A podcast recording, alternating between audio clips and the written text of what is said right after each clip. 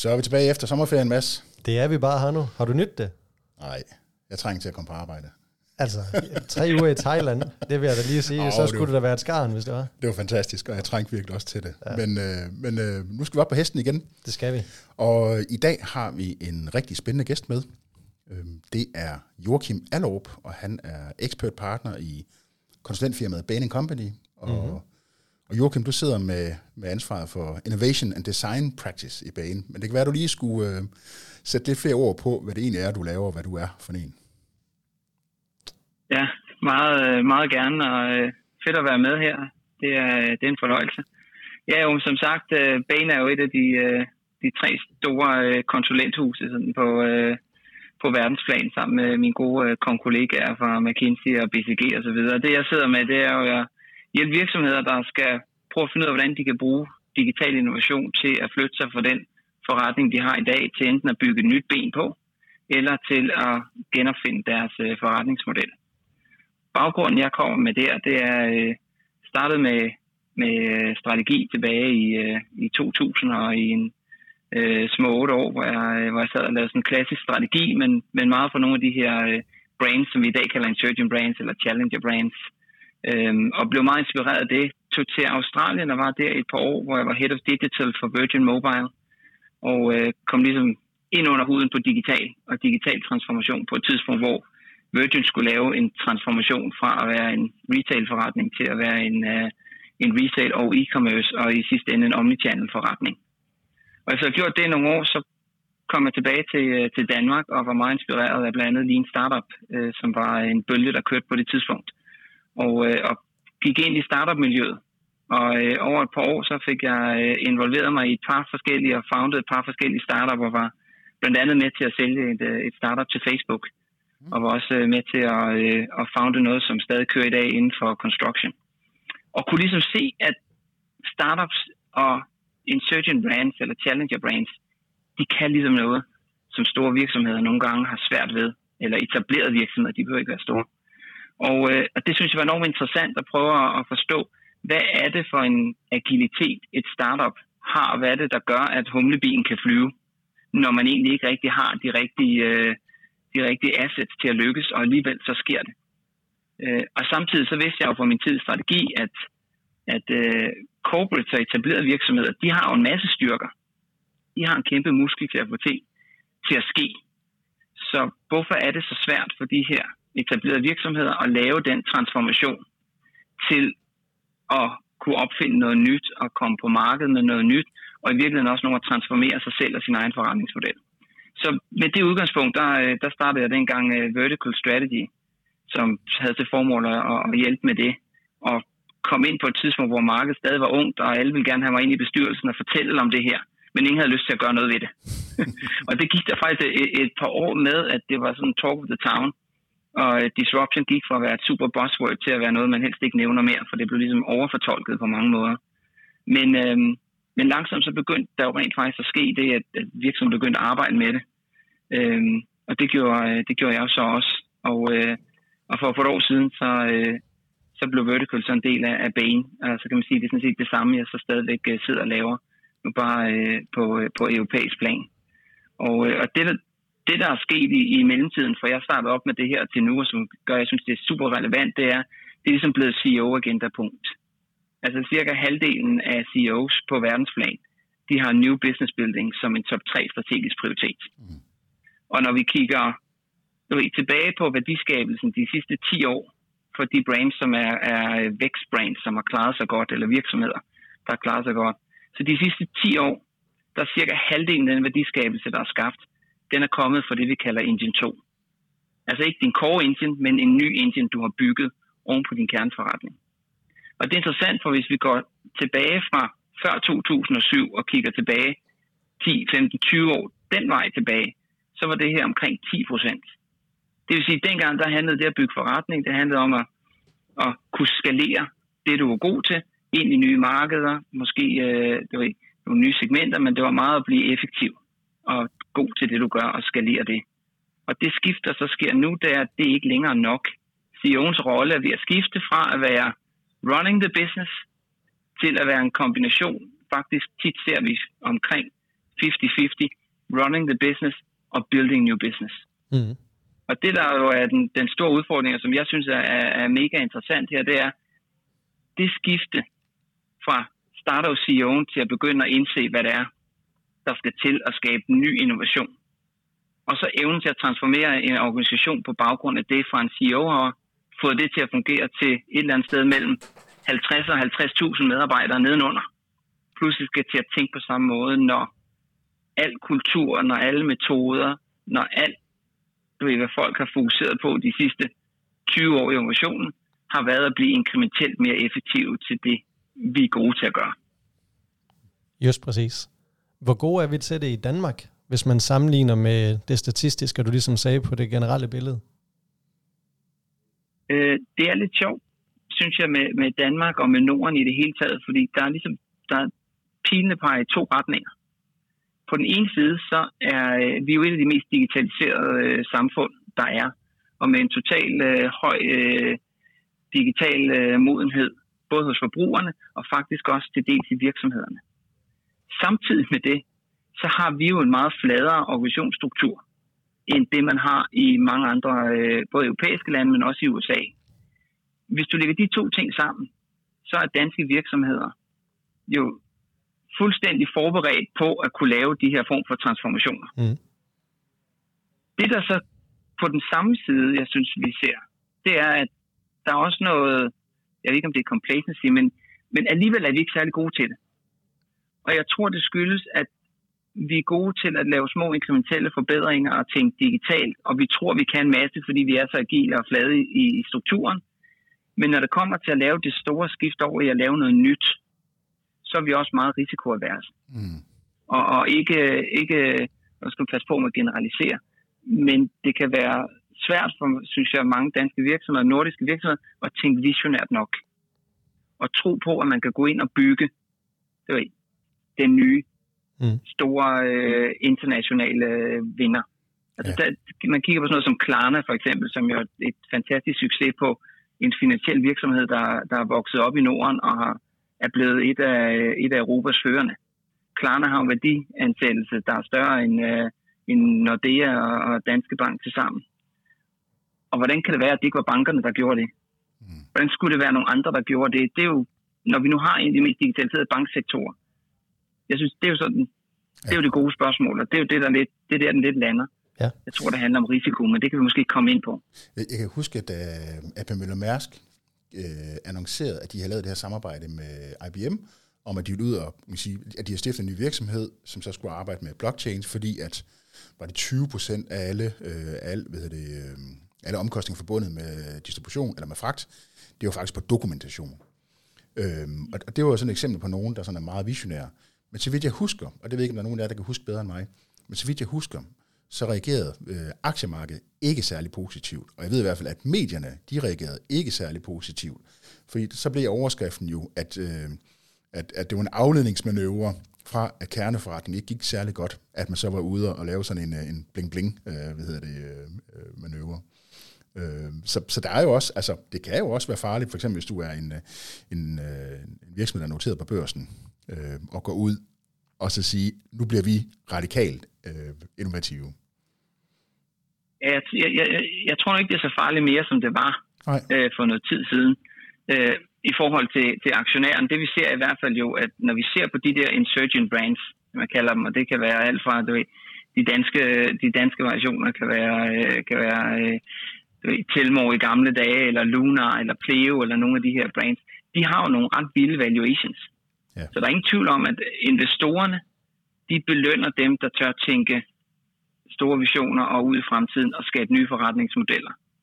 Men det, der er fuldstændig korrekt, det er, at hvis ikke innovationen er gennemtænkt, hvis ikke den ligesom er udnytter nogle core assets, du har, og hvis ikke du øver den rigtige organisation, der kan få det til at lykkes, så kan man hurtigt brænde nallerne på det. Mm.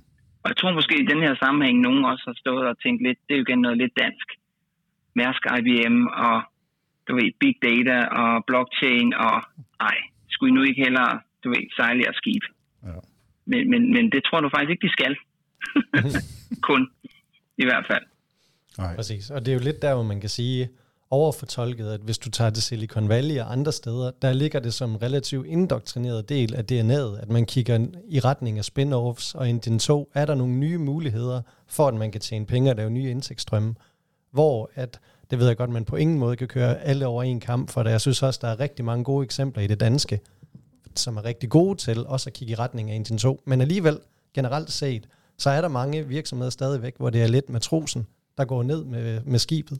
Man bliver ved med at sejle ind til det sidste, i stedet for lidt at kigge i retning af det. Og det der common sense købmandskab, hvis du var investor, der vil man jo kigge på at diversificere en portefølje på tværs af industrier og på tværs af brancher, for ligesom at have et fornuftigt, kan du sige, mix mellem risiko og afkast. Hvis man folder den ud, Joachim, og kigger i retning af Indien 2, kunne du så ikke lige sige, jamen, hvad er det rent faktisk, der skal til, for at virksomhederne bliver bedre til at lykkes med den her omstilling, og hvordan kommer man godt for land? Jo, altså man, man kan starte med at sige, det, det der står i vejen rigtig tit for, for den her øh, transformation, for i det hele taget at prøve at lave radikal innovation eller, eller vigtig innovation, det er det, som, øh, som nu kalder gravity of incrementality. Det vil sige, hvis man forestiller sig, at jo mere risikofyldt eller jo mere usikkerhed der er omkring det, man skal bygge, jo større er risikoen for at fejle. Mm. Det vil sige, hvis du skal lave nye produkter, ny teknologi, og samtidig skal eksperimentere med ny forretningsmodel eller et nyt segment, så kommer du op i et område, hvor, og det er ganske korrekt, hvor der er høj risiko for, at du ikke lykkes med alt, hvad du gør. Og problemet er lidt, virksomheder har jo i mange år modarbejdet risiko. Det er ikke noget, man tager ind som værende en positiv ting. Og det at fejle er jo heller ikke noget, som vi er kendt for at være gode til, heller ikke i, Danmark, men heller ikke i store virksomheder generelt. Der er tit en nulfejlskultur, og det er jo fint, når du skal effektivisere din forretning. Det er bare overhovedet ikke fint, hvis du skal skabe noget nyt. Og derfor så er der den her tyngdekraft, der hele tiden trækker dig ned mm. i det inkrementelle. Og hvis man skal ud over det, så er der i princippet, hvis man så gør det meget simpelt, er der tre hovedelementer, som, øh, som jeg mener, man skal have rigtigt. Det første, det, det starter på ledelsesplan med at sætte et, øh, et, et klart purpose, for nu bruger det engelsk ord, men et formål med virksomheden. Og så acceptere, at der er risiko for, at man du ved, laver fejl undervejs for at komme derhen. Men at de fejl, de fører til læringer, der gør, at man rent faktisk flytter sig. Men at kunne sikre, at man har sådan en purpose-driven øh, lederskab, det er enormt vigtigt for, at innovation kan trives. Øh, det andet, det handler så om, hvordan man så, når man nu er nået det til at acceptere, at der er risiko for, at man fejler, at man så får sat en organisation op, der kan eksekvere ud for nogle øh, principper og nogle øh, processer, som minimerer risikoen. Det vil sige, at man kan eksperimentere, man kan have en portefølje af ting. Der er en masse forskellige ting, man kan gøre, som så rent faktisk kan tage risiko ud af, af det, man gør. Øh, og så til sidst, og i virkeligheden det, der tit ender med at blive en helt stor barriere, det er at skabe en kultur, hvor det så er ok at lave nogle af de her øh, kalkulerede bets, og hvor det er ok at fejle, så længe man lærer af det. Og, øh, og det er tit der, hvor det går galt, så sidder der en, øh, sidder der en, en CEO og tænker stort og vil gerne drive den transformation og gå ud og kommunikere i organisationen. Nu skal vi lave du ved, en ny engine, nu skal vi fokusere inden for det her. Og der sidder en række øh, hvad hedder det, medarbejdere rundt omkring organisationen og har en masse gode idéer. Og tit så, så sidder det fast i, i lidt i det her mellemlag, hvor er risiko ikke er lige med, at jeg bliver forfremmet næste gang. Og hvis jeg sætter mig i gang med et projekt, så hvis det fejler, så du ved, peger pilen på mig, alle står og peger fingre, og så ser det dårligt ud, i stedet for det modsatte. Så hvis man kan acceptere der risiko, og få klar kompas for virksomheden, kombineret med, at man eksekverer ud for nogle principper om eksperimentere og øh, sprede risiko, og man kan skabe en kultur, så får man, øh, så får man de rigtige ingredienser, som mange af de insurgent brains er født med. Mm. Og det, der gør, at de kan lykkes mere end en gang med at genskabe sig selv. Jeg kan godt lige prøve at dykke ned i det med purpose-delen, fordi det slår mig, at hvis du kommer fra den der, kan man sige, øh, øh, lad os kalde det en Engine 1-kultur, øh, mm så er det jo egentlig ret nemt og meget lidt abstrakt for en CEO at gå ud og kommunikere. Vi skal vokse 2% næste år. Vi skal nedbringe øh, det ved, vores svind svend med x procent. Vi skal løfte vores bruttoavance med 2,5% så får vi den her bundlinje, øh, vi leverer det, vi skal til aktionærerne, og så er alle glade. Det er jo enormt konkret, som vi siger. Så den historie, den storytelling, som CEO'en skal gå ud med i organisationen, er meget konkret. Så, så, så en tanke her, det er, er noget af problemet med det her, måske for mange CEOs, det er, at de pludselig, den, den storytelling, de skal ud, og, ud i organisationen med, det bliver meget lidt konkret. Fordi så bliver det, det bliver noget abstrakt noget med, at vi skal være klar til, at øh, verden er forandret sig om tre år, og vi skal, øh, vi skal øh, beskytte os mod, mod nogle konkurrenter, som vi ikke engang kender endnu, og som måske kommer fra andre brancher osv. Det kunne egentlig være sjovt lige prøve at snakke, det der, øh, snakke lidt ned i den der purpose-del, fordi det er jo også et paradigmeskift, ikke? Hvad er det, vi kommunikerer internt og eksternt? Og lige pludselig, så skal vi ud og kommunikere noget, som, lige pludselig, altså, som bliver meget abstrakt for mange. Jo. jo, og det er også en risiko. Jeg er helt enig, hvis det bliver for abstrakt, så, så problemet er jo, at det, går ikke, det nytter ikke noget bare at gå ud og sige det. Fordi hvad, så er der ingen, der ved, hvad de skal gøre alligevel. Nej. og det er jo det der, det er det skift, vi ser for at være ligesom sådan en form for commander of hierarchy, hvor det er meget nemt, at jeg siger, nu skal vi i den her retning, sådan her ser roadmapet ud, nu deler vi lige opgaverne ud mellem jer, og så deler I dem ud mellem jeres folk, og så trickler ned gennem organisationen, og så ved alle, hvad de skal gøre. Mm. Og så i modsætning til at være sådan en, en kan sige, gardener of ecosystems, altså der ligesom går rundt og plejer økosystemet. Og, og forudsætningen for det, det er ikke bare, at der er et klart purpose, det er jo også, at det er blevet omsat til nogle, både nogle konkrete værdier, som folk kan forholde sig til. De ved, hvad rigtigt og forkert er, men også, at man har en klar vision, der peger i en bestemt retning og siger, hvor er det, vi skal ende. Hvis du kan tegne endemålet op, og du kan hjælpe med at sige, hvad er det første, man skal gøre, mm. altså MVP-tankegangen, så skal organisationen, hvis du har en god organisation, så kan de små teams, autonome teams, der skal køre nogle af de forskellige eksperimenter, de kan godt finde ud af, hvordan man kommer derhen. Mm. Men det er jo bare et kæmpe skifte i forhold til, hvordan organisationen typisk kører i dag. Og derfor er der også mange, der starter op ude på siden og siger, vi er simpelthen nødt til at prøve lige at starte forfra med nogle, en blanding af nogle mennesker fra organisationer, nogle nye mennesker, der kan arbejde på en ny måde, og så ligesom lige prøve at bevise, hvad fanden er der overhovedet det, det er, hvordan kunne det se ud, mm. og begynde at skabe nogle succeser på den måde, inden man ligesom transformerer hele, hele virksomheden. Hvis vi lige prøver at lege med en tanke så, Joachim, at øh, nu har du også blandt andet en fortid for Virgin, Øhm, og der kan man jo sige, at Bransons øh, mantra, så i hvert fald set udefra, som man tit har hørt om, det er, at øh, de her business units i konglomeratet ikke skal overstige 100 mand, som egentlig også er noget for at skal minimere kompleksitet, og tænker jeg med byråkratiske arbejdsgange og alt det her. Så der er jo egentlig en mm. måde at gøre det på, hvor man om at sige, at det er i hvert fald lykket i en relativt vid udstrækning. Øhm, så er der nogle større spillere som Amazon, der også har været super gode til at lave alle mulige spin-offs, som gør det på en anden måde. Og så er der rigtig mange, der ikke lykkes med det. Altså hvor det måske bliver et op af både byråkrati og politik og den eksisterende drift, der bare brager afsted, og hvad der ellers må være af, af årsager. Men hvis vi leger med tanken om, at du i morgen tiltrådte en relativt stor virksomhed som CEO, hvor man gerne skal begynde at komme godt i gang med noget, en, en Gen 2 innovation. Hvilke tanker vil du umiddelbart gøre dig omkring, jamen, hvad vil være risikovillig kapital? Hvordan skulle man organisere sig? Hvordan finder man de gode projekter i gang sætte? Hvad vil umiddelbart være dine tanker i forhold til at drive den? Det første, jeg vil gøre, det var altid at, at lægge mig fast på, hvad det var for nogle, det vi kalder investable themes. Altså, hvad er det for nogle områder, hvor vi tror, at der er et problem, vi, vi kan løse, som er stort nok til, at det kan blive en forretning, som kan blive så stor som den forretning, vi har i dag. Kombineret med, at vi har en unfair advantage i forhold til, at vi kan bruge den kundebase, vi har, eller den teknologi, vi har, eller den IP, vi har, til at have et konkurrencemæssigt fordel foran øh, nogle af de startups og andre konkurrenter, der vil gå i samme retning.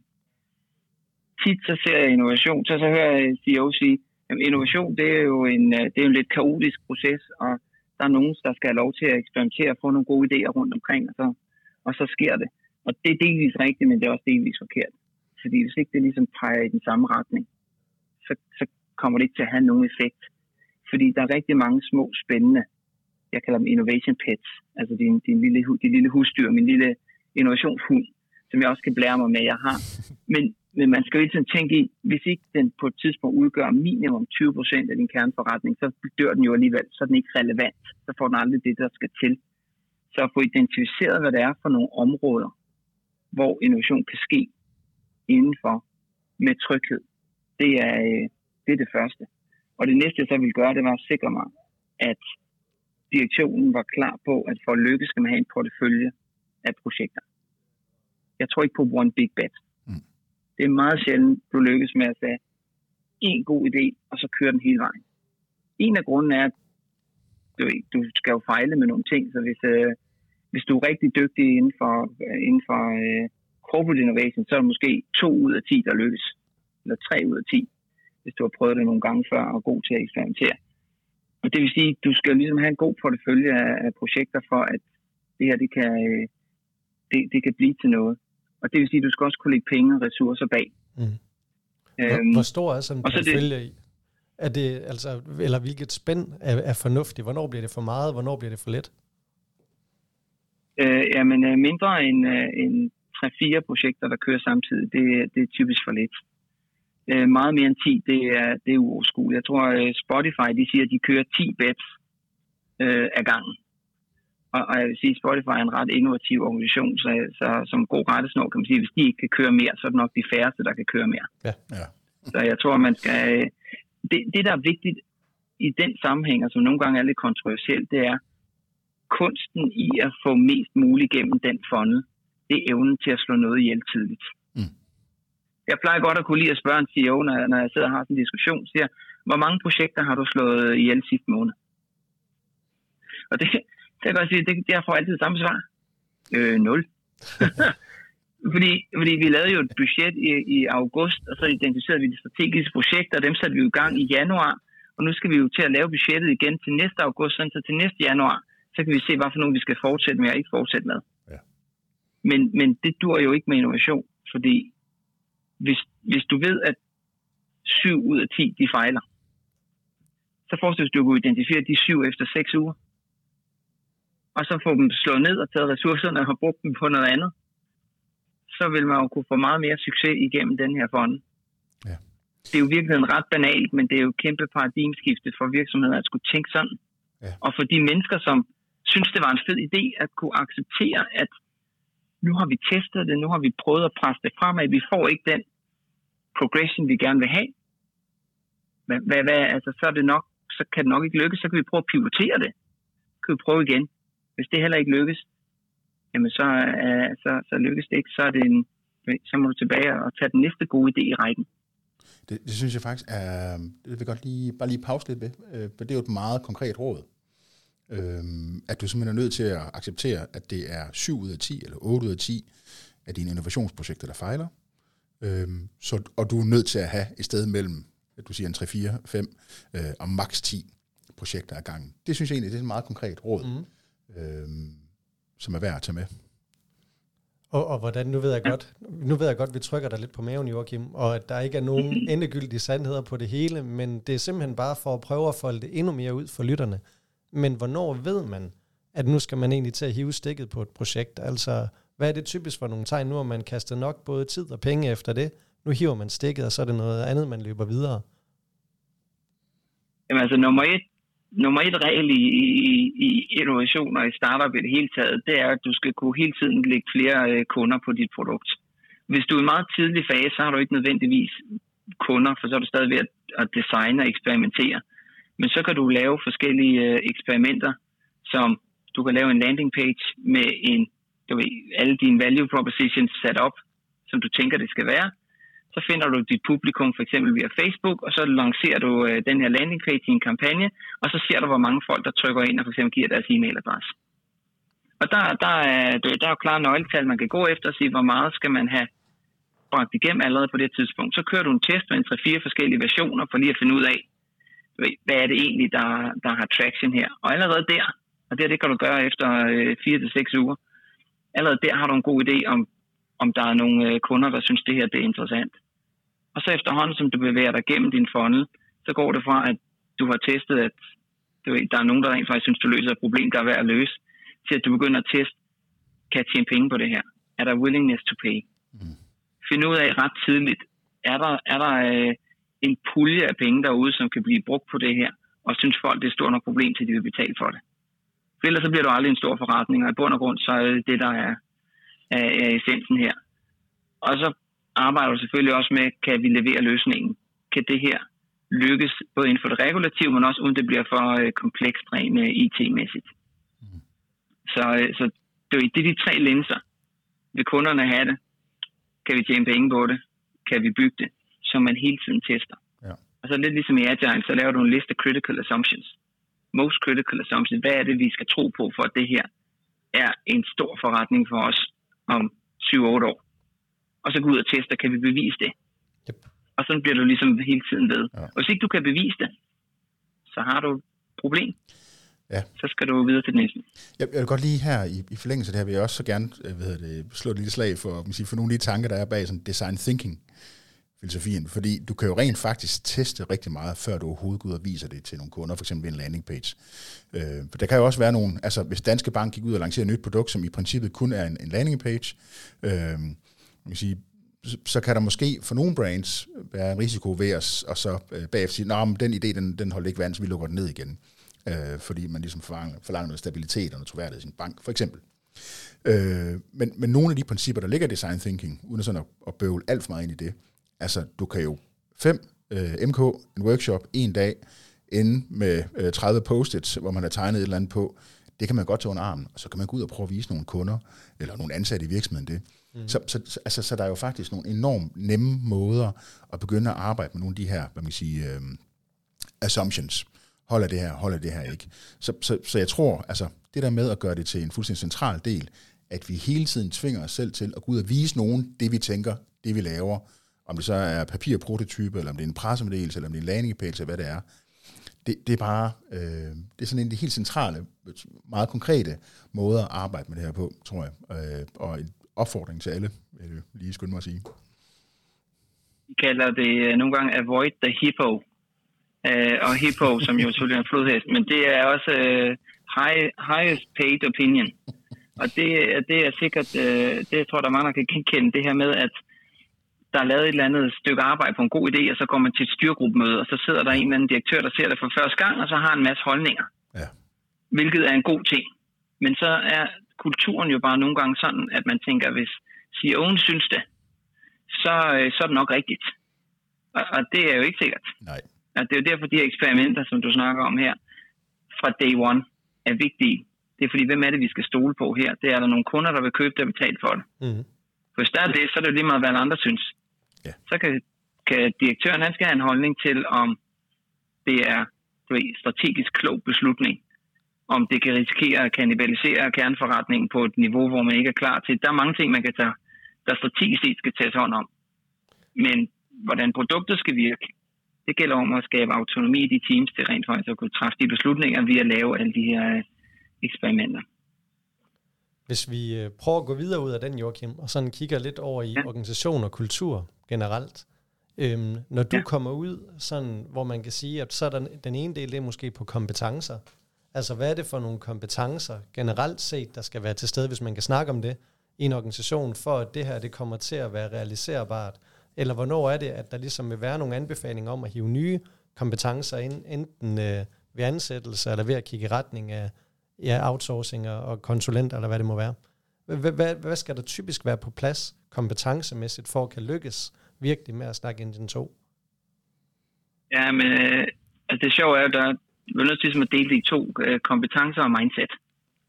Fordi det er, øh, det, er lidt, øh, det er lidt to forskellige ting. Kompetencemæssigt, der er, det, øh, der er der nogen typisk afhængig igen, det kommer meget an på, hvad det er for en løsning, men jeg siger altid, der skal være nogen, der kender området godt. Altså hvis du laver noget inden for banking, skal der nogen, der kender banking godt. Men man skal bare lige huske, at dem, der har skabt du ved, Lunar for eksempel, eller Pleo eller andre revolutionerende bankløsninger, de kommer faktisk ikke fra banking. Sjovt nok. Så der skal være nogen, der, der kender øh, industrien godt, der skal være nogen, der kender design thinking og den måde at arbejde på. Og hvis du så ruller det lidt mere ud, så er en af hovedfilosofierne jo, at man skal arbejde i cross-functional teams.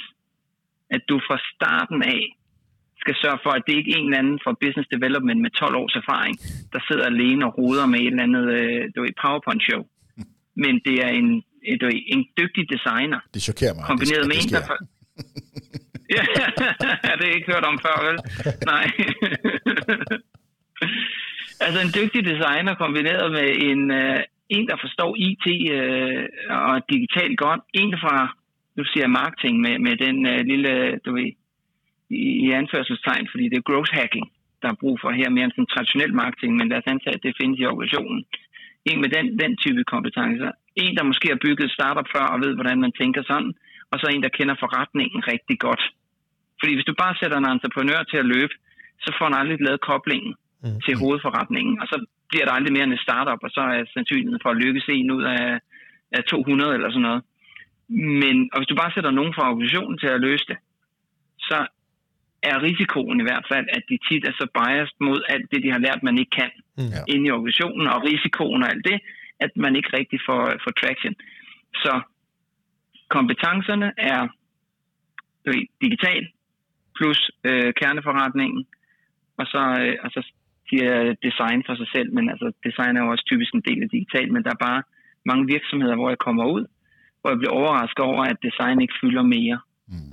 Og design er ikke, øh, og når jeg siger design, så skal jeg også måske præcisere det lidt, for tit så bliver design oversat til, øh, at man kan, kan du ved, lave nogle flotte billeder, eller design noget, der ser flot ud, men design i den her sammenhæng, det er folk, der kan bygge en value proposition, som forstår kundeindsigter godt, som kan omsætte kundeindsigter og problemstillinger til mulige løsninger, prototype dem og gå ud og teste dem øh, ude i virkeligheden og, og få indsigter og så omsætte det til igen at, at lave bedre produkter.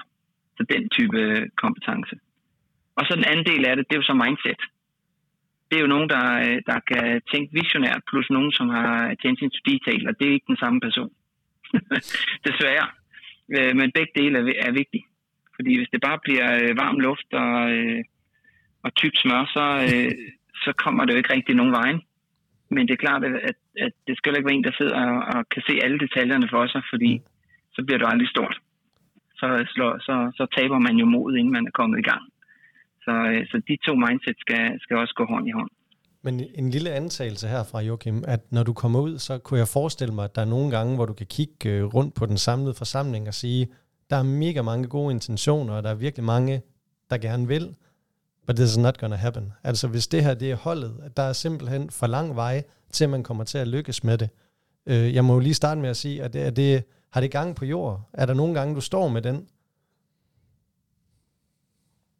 Øhm, ja, det er der, men det sjove er, det sjove er, at jeg, det er faktisk ikke så tit, jeg tænker, at det er kompetencen, der er problemet. Selvfølgelig, altså, hvis du kan hyre en eller to eller tre personer, og sætte dem sammen med nogle af dem, der er, så synes jeg næsten altid, at alle organisationer, der er talent nok til at bygge. Mm. Jeg havde at komme ud til en, der siger, at vi kan ikke få nogen idéer her i organisationen. Så det, det tror jeg sgu ikke er rigtigt. Men det er sikkert rigtigt, at dem, der kom med idéer, de har talt det til deres chef på et tidspunkt, og sagde, at det var ikke vigtigt. Og så på et tidspunkt, de stoppede med at fortælle det. Men at tro, at man ikke kan komme med idéer, det tror jeg faktisk er, er, er forkert. Men jeg har tit stået og kigget. Jeg var faktisk i Schweiz i, i går og, og, øh, og talte med et, øh, et, et forsikringsselskab, hvor jeg netop sad med en fornemmelse af, kulturmæssigt er der godt nok lang vej for dem for at de kan lave sådan et skifte her. Mm. For alt er ligesom rettet ind på at minimere øh, risiko og være effektiv, og at man ikke må fejle. Mm. Og hvem er det så, der skal række hånden op og sige, jeg sætter gerne lige min karriere på spil for at prøve det her af. Og hvis den kultur er så ingrained, så, øh, så, så kan jeg godt nogle gange sidde og tænke, puha, hvordan skal det gå? Ja.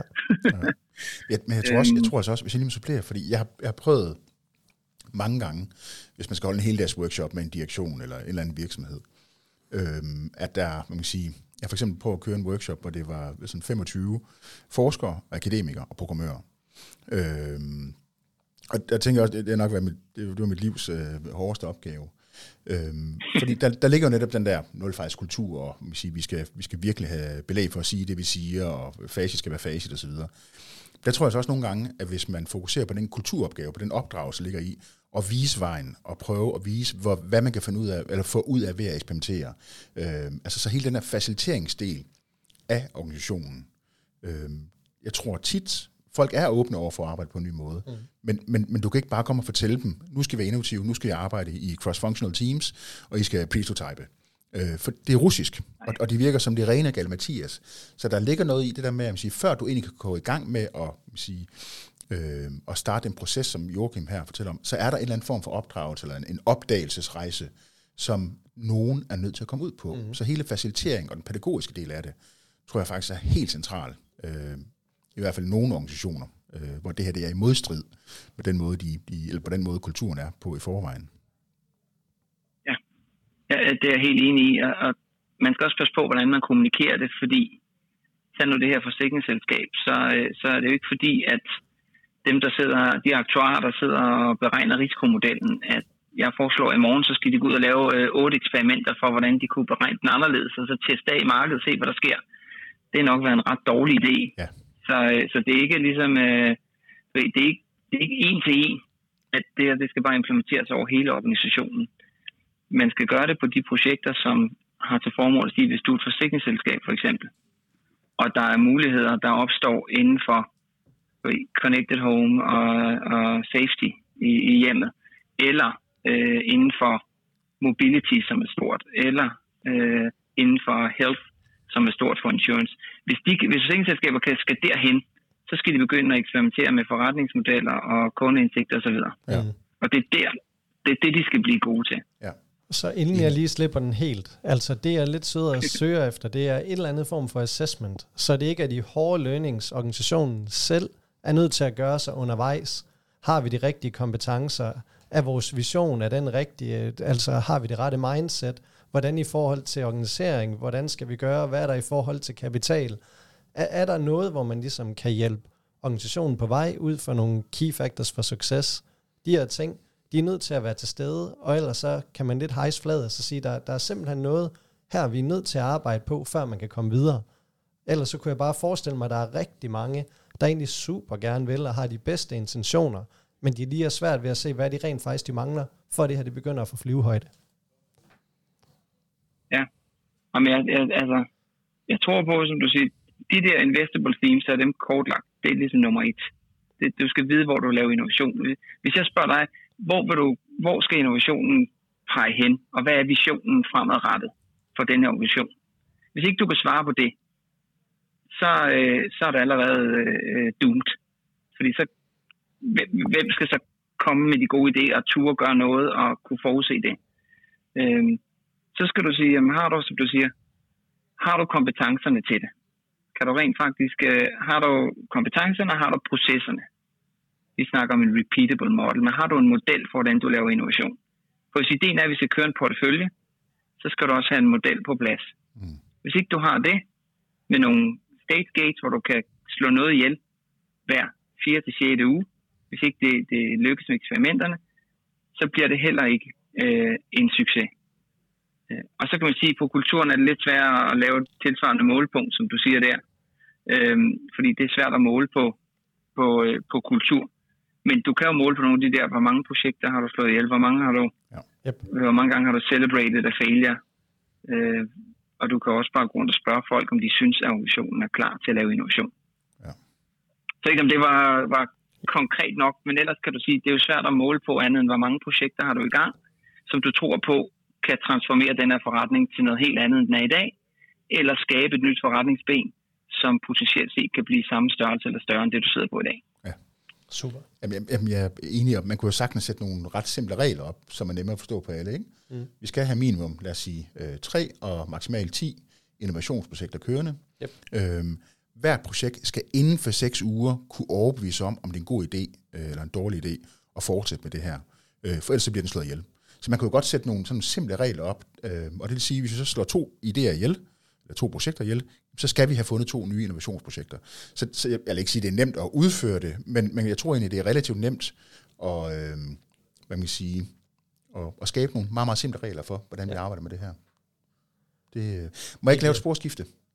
Jo. Øhm, jeg kunne godt tænke mig at prøve at snakke om nogle af de virksomheder, der så rent faktisk er lykkes med at skabe en Engine 2. Jeg kan godt lide ordet Engine 2. Der er noget vroom og noget, du ved, et eller andet med at give den gas, og, og noget, der kan trække noget, øh, resten af, man kan sige, af, af karosseriet. Øh, har du nogle gode eksempler på nogle virksomheder, du synes er lykkes? Ja, altså, der er no, nogle, øh, hvis du starter sådan lidt internationalt, så kan du sige, øh, sådan nogle som Playstation er en, i min optik en ret fantastisk historie, fordi de får i dag 70 procent af deres omsætning fra øh, deres uh, online uh, store, eller PlayStation store. det synes jeg er et ret stort skifte, fordi de er egentlig gået fra at være en traditionel hardware-produktforretning Ja. til nu at være en softwareforretning, der også sælger produkter. Det er, et, øh, det er en, en lang, det er en lang øh, rejse, de har været på. Øh, Jeg har faktisk arbejdet på et tidspunkt sammen med en af dem, der var ansvarlig for deres økosystem, og det er en, øh, det er nok 3-4 år siden, jeg arbejdede med ham, og det var hans tidligere job, så de har været i gang, de har været i gang et stykke tid for, øh, for at nå hertil. Men det betaler sig jo nu, øh, at de har skabt den position. Og det gør jo også, at de øh, står rigtig skarpt til at vinde i, i det her gamingmarked, øh, selvom de jo også er udfordret af den næste generation nu af gaming, som er ren du ved, cloud-baseret gaming og metaverse og alt muligt andet. Så du kan sige, de står så over for at skulle gøre det igen.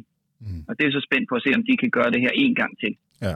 Øhm, så er der jo de klassiske, de er næsten ikke værd at nævne igen, Amazon og alle dem her, dem, dem taler vi så tit om.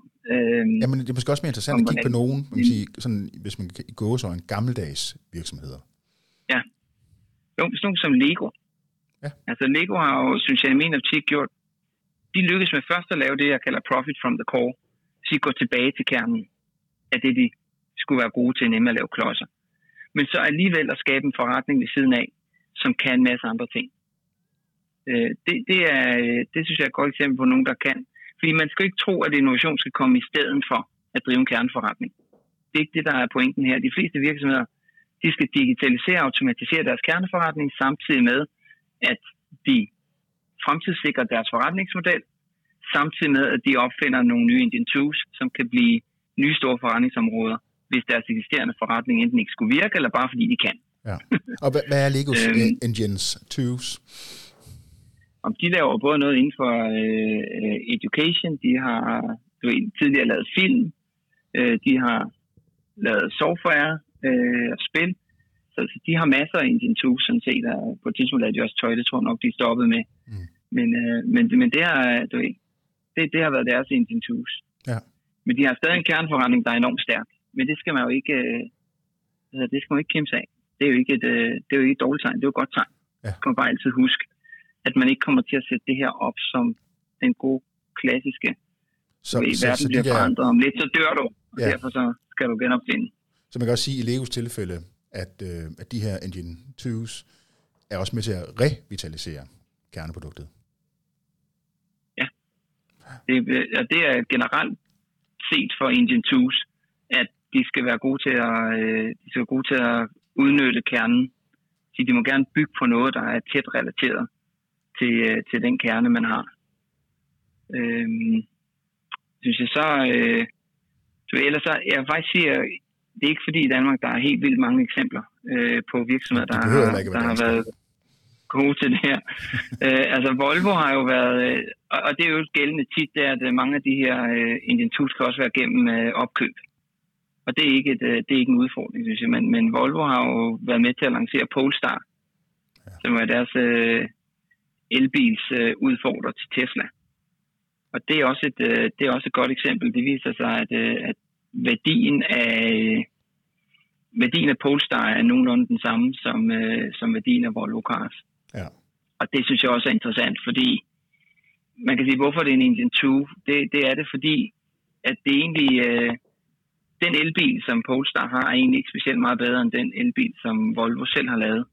Så det er ikke produktet i sig selv, men det er det faktum, at, at den måde øh, Polestars forretningsmodel er sat op på, er anderledes. Du ved, det er et rent online distributionskanal. Det er øh, meget, meget få øh, produkter, de sælger.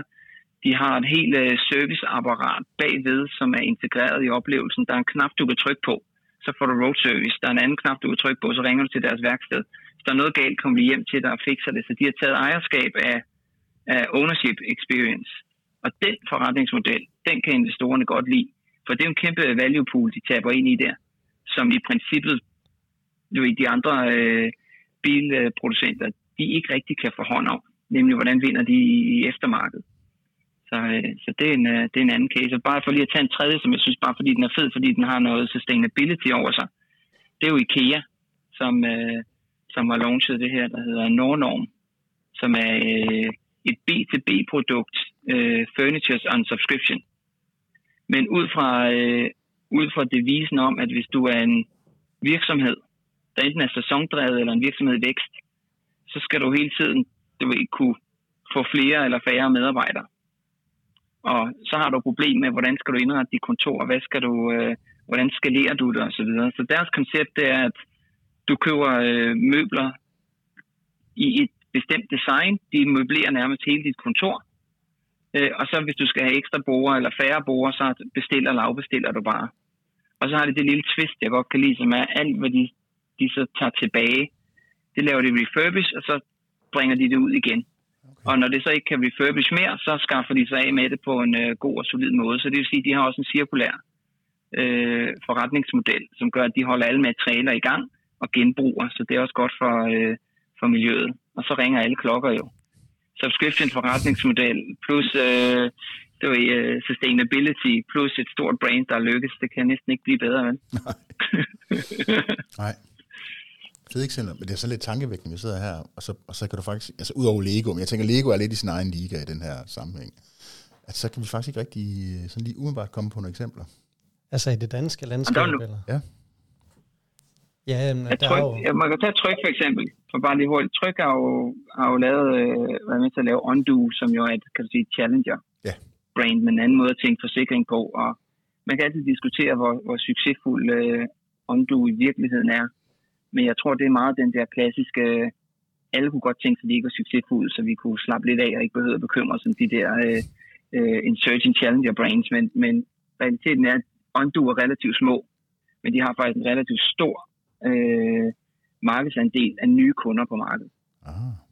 Og så kan man jo selv om, hvordan man definerer succes. Ikke? Uh, fordi hvis du begynder at vinde de nye kunder på markedet, hvad så? Så bliver du nok formentlig stor en dag, og så er det en god forretning, men, men målt i, i kroner og ørerne og stadig et stykke vej, før, øh, før de er tryg. Mm. Men, øh, men på den måde er der jo mange virksomheder, der arbejder med det. Mærsk arbejder også øh, ret øh, avanceret med det her øh, gennem opkøb. Jeg kan bare ikke øh, lige alle eksemplerne på, men de har også haft nogle succesfulde øh, opkøb, men har selvfølgelig også haft nogle, nogle fejl undervejs. Så jeg vil sige, der er masser, der prøver, så på den måde er det ikke, fordi danske virksomheder ikke kan finde ud af det. Mm. Det er bare, øh, det kan bare nogle gange være lidt svært lige at, at komme op med den bestseller i øvrigt, øh, som, som du kender godt med, tænker jeg så tidligt. De er jo også altså, gjort det, og man kan altid diskutere. Øh, når du laver en direct-to-consumer-kanal, er det sådan en 2 eller, eller sådan lige i midten. Mm. Det synes jeg jo, øh, det er jo også en måde at skabe ny revenue på. Ja. ja. Hvordan øh, det der med at komme på den gode idé, og få sin portefølje på 10 projekter, man skal have gang i. Altså nogle af de eksempler, vi har snakket om nu her, og det er på ingen måde for at anfægte den kreative idé, fordi det jo viser at være super godt købmandskab. Min pointe er egentlig bare, at det er nødvendigvis vel ikke altid rocket science. Jeg ved godt, Elon Musk med selvlandende raketter og hvad der er med Boring Company og det der, det er jo selvfølgelig på sin egen planet, men ellers så generelt ja. PlayStation, der kommer på en idé med, at man skal væk fra de fysiske ting, der bliver ridset, til at nu kan du lægge det i en cloud, og du kan sidde derhjemme og downloade det, og egentlig spare tiden med at gå ned. Når man står på bagkant, så er det jo egentlig bare common sense, eller hvad man skal sige. Åh, oh, selvfølgelig, det gav god mening. Lego, i helt gamle dage, der først åbnet Legoland-parken, som et sted, hvor man kunne sige, at når folk de kan lide at lege det, hvad nu hvis man laver en hel verden, hvor man kan komme ud og lege, øh, og så senere hen med co-branding, at man tager det ind i et Star Wars-univers, og der er nogle ting der, hvor at jeg egentlig vil sige, at den bedste form for innovation er vel ikke nødvendigvis altid en eller anden helt vild abstrakt værdi, eller idé, der er vel rigtig ofte, at det egentlig er relativt common sense, noget man bygger videre på det, man kender, eller hvordan? 100 procent. Jeg er 100 procent enig. Der, for at gøre det endnu mere simpelt, så er der jo bare mange ting, som, som du kan steal with pride. Altså hvis en, øh, der er industrier, der ikke er specielt øh, konkurrenceudsatte globalt, så hvis du sidder i en bank, og, øh, og der er nogen, der har bygget en, øh, et digitalt øh, værktøj til wealth management i, i USA, jamen hvorfor skulle det så ikke virke med nogle små øh, ændringer i, i Danmark? Altså, så der kan du starte med bare at kigge på, hvad andre har gjort, og se, om der er noget der.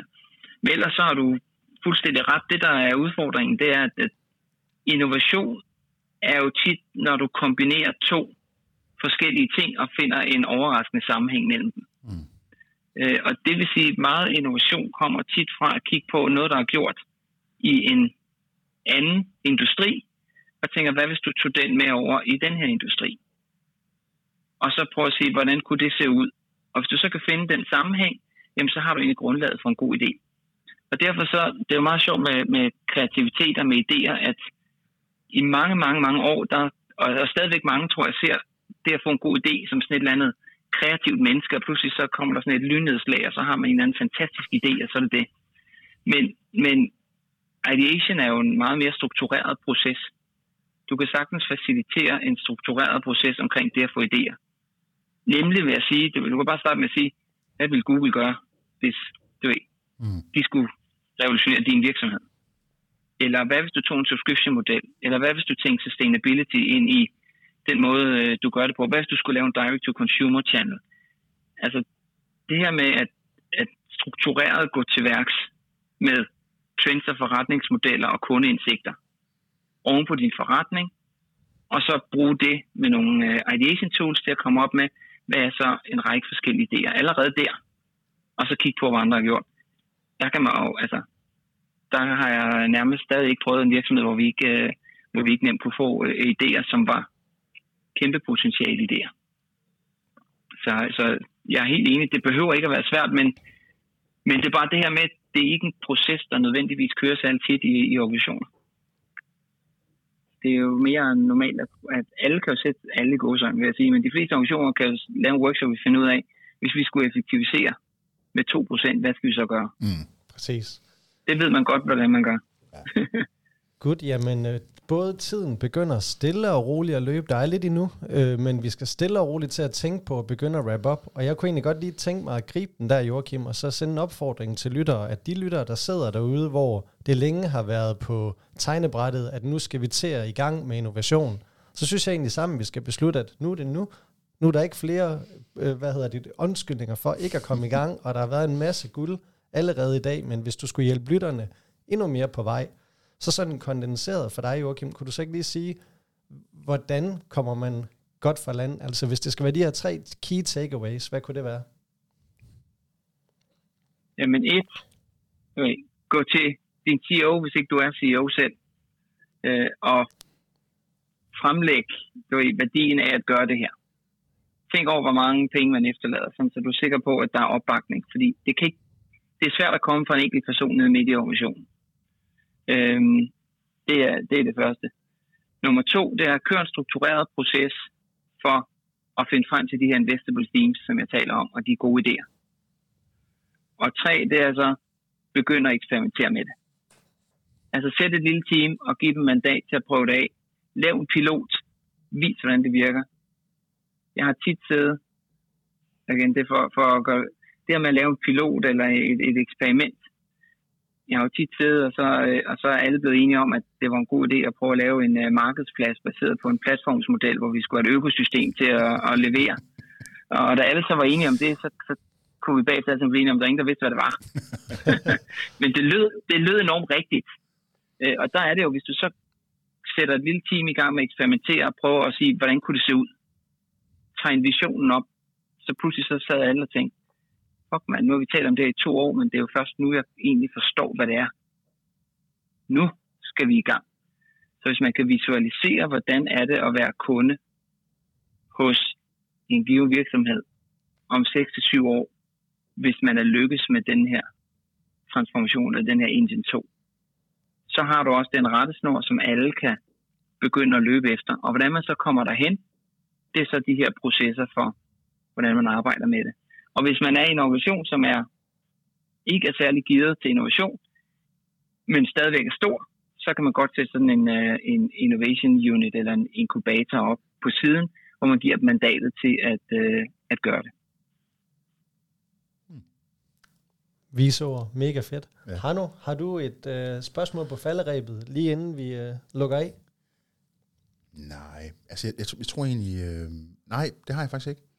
Øhm, og det tror jeg også, det var synd at, at, at snakke videre nu, for jeg synes faktisk, det skal lov til at være de sidste ord, det du lige sagde, Joachim. Jeg synes, det rapper rigtig fint op, det vi har talt om. Øh, men altså, det er jo ligesom med slangekur, ikke? Man snakker om det i to år. Øh, kom nu i gang. lige præcis, lige præcis. Jeg håber, vi motiverer lidt derude, kære lytter. Ja. Jamen, skal vi så ikke, øh, skal vi ikke øh, lukke ned for i dag? Lad os gøre det, og ja. Simpelthen tusind tak, fordi du var med, Joachim. Det har været en sand fornøjelse. Ja. Virkelig både en god snak og nogle fede guldkorn, du kommer med. Ja, kæmpe fornøjelse. Fedt. Fornøjelsen helt på min side. Fedt. Ha' en fortsat god dag, kære lyttere. ja, hej hej.